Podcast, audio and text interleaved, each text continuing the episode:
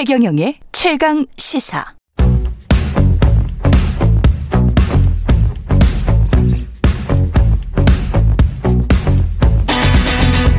심리로 들여다보는 세상 이야기. 뉴스는 십니다. 네, 정치, 경제, 사회 등 우리 사회 다양한 이슈를 심리학적 관점에서 풀어보는 시간. 최경령의 최강시사 뉴스는 십니다. 아주대학교 심리학과 김경일 교수님 나와 계십니다. 안녕하세요. 네, 네. 안녕하세요. 예. 이게 오늘 종부세 이야기인데 종부세와 심리. 그 기획재정부도 뭐 국민의 98%는 종부세와 상관없다. 네. 네 근데 이제 네. 종 종부 2%만 그러면 종부세와 상관이 있다는 이야기인데. 네, 네. 근데 내일처럼 느끼는 분들이 굉장히 음. 많아요. 어, 그렇죠. 저도 궁금합니다. 그분들이. 저는 전형적으로 반대로 한 번 내봤으면 좋겠다. 아, 한 번 내봤으면 좋겠다. 네네네. 종부세 쪽이라서. 대상자가 아니시구나. 네. 예. 그 어떤 심리가 작용을 합니까, 이게? 그 의외로 세금에 관련된 심리학 연구는 어, 굉장히 많은데요. 아, 그렇습니까? 네, 굉장히 많은데 예. 어, 이 우리가 어떤 세금을 제일 싫어하느냐. 어떤 세금을 제일 네, 세금을 이것도 재밌네. 네. 예. 근데 뭐 답은 명확하더라고요. 쭉 찾아봤더니 예. 안 내본 세금을 제일 안 네, 내본 세금을. 제일 싫어한다. 네, 네. 아, 그래서 종부세를 싫어하는구나. 그렇죠. 네. 그러니까 안 내봐 인간은 원래 안 해본 걸 하는 걸 되게 안 좋아하거든요. 아, 그래서 정답이네. 네, 안 내본 세금이니까. 네, 그러니까 우리가 예. 그 다른 대상에 대한 매기는 세금은 꽤 많았고 그다음에 잘 발달한 것 같은데 예.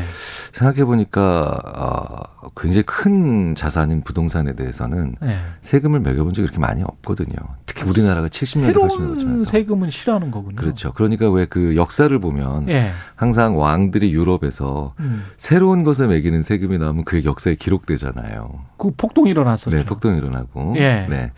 근데 이제 그거를 바꿔서 생각해 보면, 근데 그때는 이제 왕조 시대고 예. 군주 시대니까 어, 좀 엉뚱한 뭐 창문세 같은 거 이런 것 때문에 창문 개수 세 가지고 그렇게 세금 매기고 그랬었거든요. 생각해 보니까 흥선대원군이 그 경복궁 증축한다고 세금 걷고 막 그랬었지 그렇죠, 않습니까? 그렇죠. 네. 그래서 또 이모군란 일어나고 뭐 이랬었던 네, 것도 네. 기억나고 그러네요. 네, 네. 그러니까 예. 이제 군주 시대에는 그렇게 아주 억압적인 세금이 많았는데 음.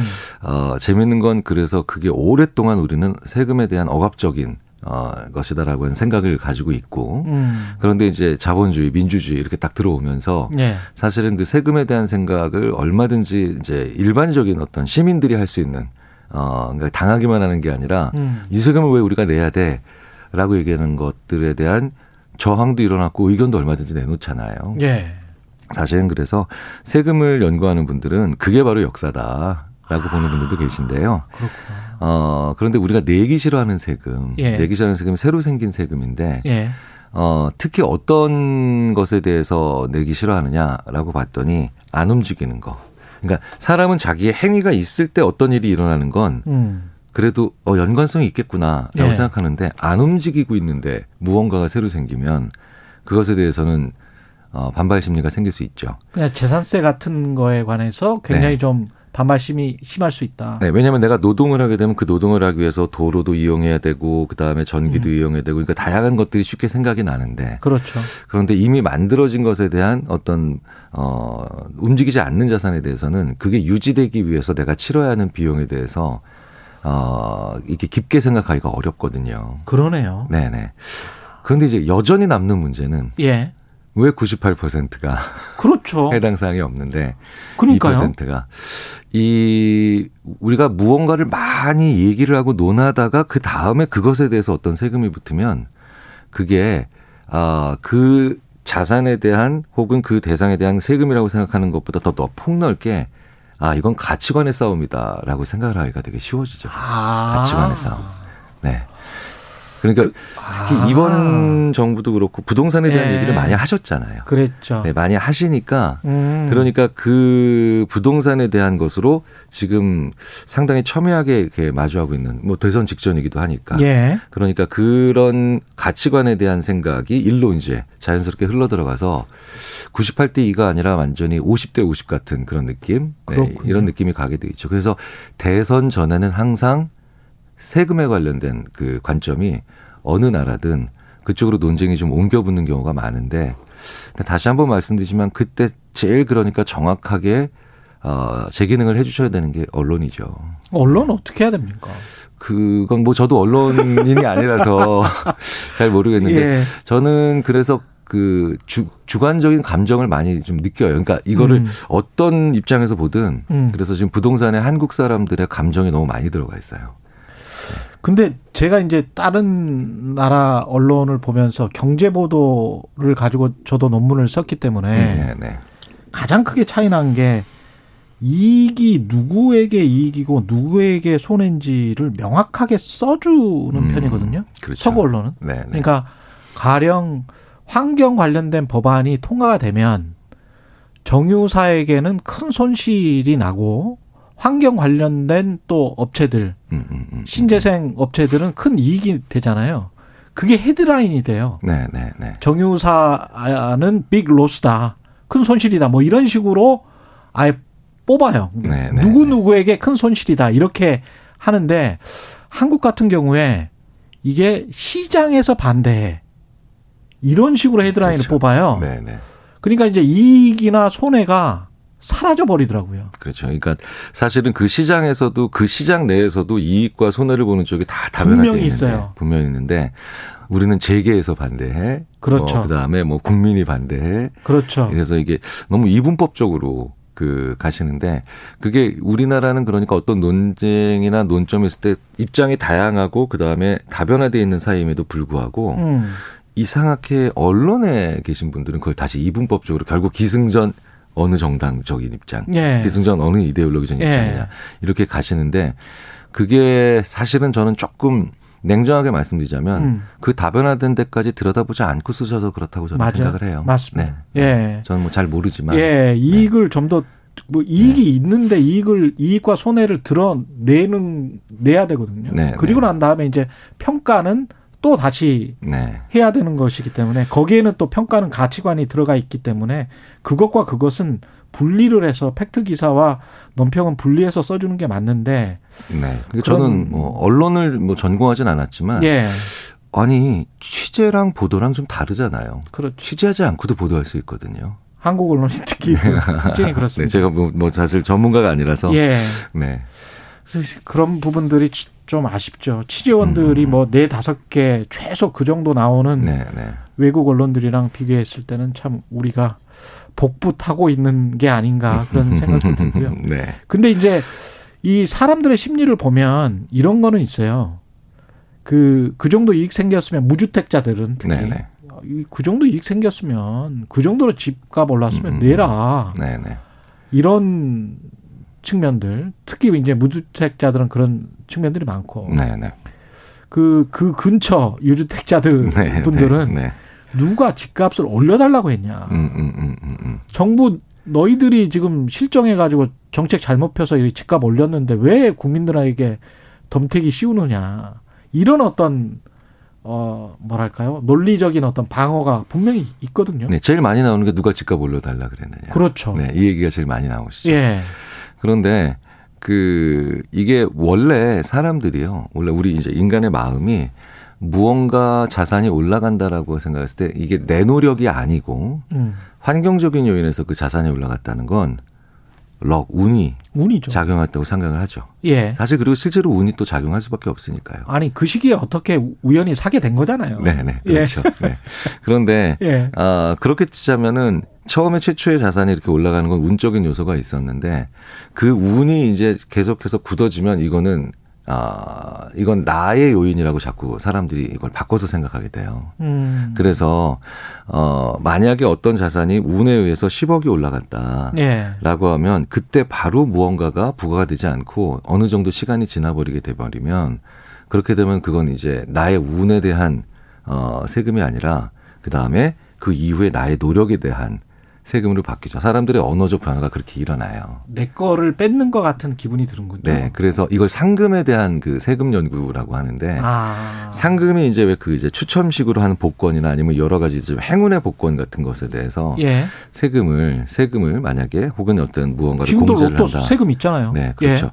그런데 그거 상당히 금액이 강하거든요. 예. 예. 그런데 그게 한 달만 지나도 강력한 저항감이 붙어집니다. 한 달만 지나도 네, 왜냐하면 한 달 동안만 해도 이런 생각을 하기가 되게 쉬워져요. 아, 내가 이 복권에 당첨될 만한 이제 이유를 찾기 시작하죠, 사람들이.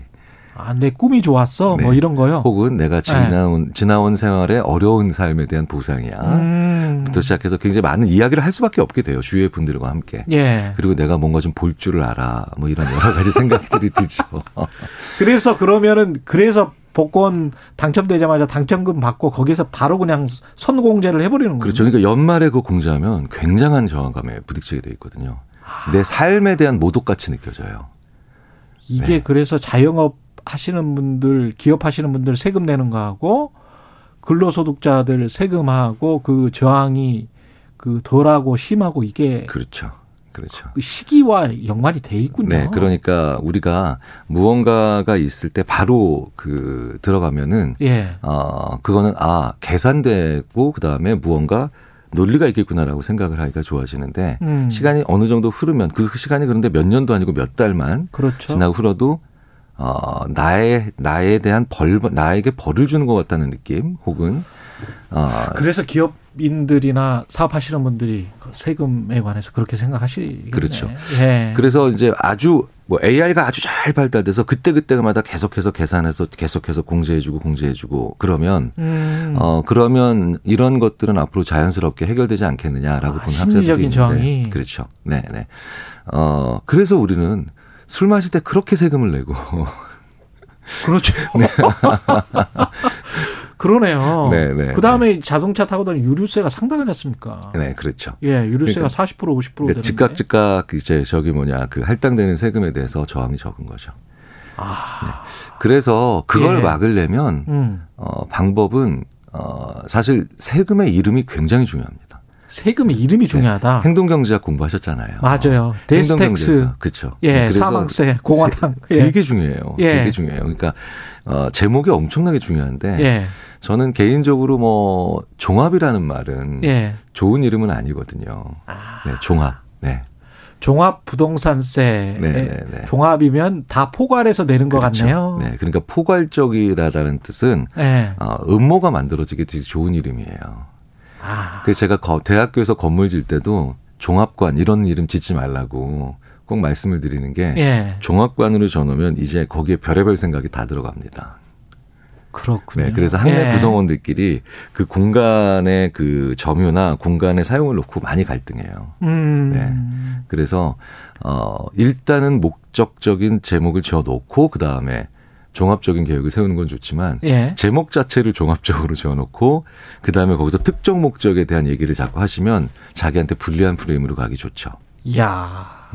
이게 정부 당국자들 이거 잘 들어보셔야 될 것 같습니다. 정치인들도 잘 들어보셔야 될 것 같고. 네. 그러니까 종합이라는 말을 썼다는 것도 예. 사실은 좀 냉정하게 얘기하면 깊은 생각을 그러니까 어느 정도까지만 생각하시고 음. 조금 더 한 번더 조금 한 단계 더 치밀하게 생각을 하셨어야 되는데 음. 그, 거기서 살짝 멈춘 아쉬운 감이 있다는 거죠. 아니면 재산세를 기존에 있던 그렇죠. 재산세를 뭐 어떻게 다주택자라든가 그뭐 안에서. 그렇죠. 네, 네. 그 안에서 어떻게 해결했다면 네, 네. 그러면 이런 저항이 이 정도로는 일어나지 않았겠네요. 그렇죠. 그러니까 재산세는 뭐 지방 지방 원래 뭐 냈었으니까, 이렇게 된다. 네, 그다음에 예. 종합세는 뭐 중앙 정부로 온다. 이런 것도 있겠지만 예. 사실은 그런 논쟁들을 보면서 아 약간은 좀 피상적이다라는 느낌을 우리가 가지는 게 음. 그 이게 바로 뭐냐면 세금을 내야 되는 사람들의 마음을 아, 조금 더 네, 이해하지 네, 못했네. 완화시킬 수 필요가 있죠. 세금을 내야 되는 사람들과 공감하고 이해하고 설득하고 합의를 이끌어내는 것도 정부의 중요한 그렇죠.